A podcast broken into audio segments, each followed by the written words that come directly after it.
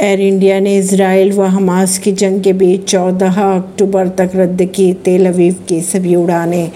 बात करें अगर एयर इंडिया की, तो एयर इंडिया ने इसराइल व हमास की जंग को देखते हुए इसराइल आने जाने वाली सभी उड़ानों को 14 अक्टूबर तक के लिए रद्द कर दिया है। एयरलाइंस के अनुसार यात्रियों और क्रू की सलामती के मद्देनज़र ये फैसला लिया गया और जिन यात्रियों के पास इस अवधि की कन्फर्म्ड टिकट हैं उन्हें हर संभव सहायता मुहैया कराने की भी बात कही। परवीन अर्शी, नई दिल्ली से।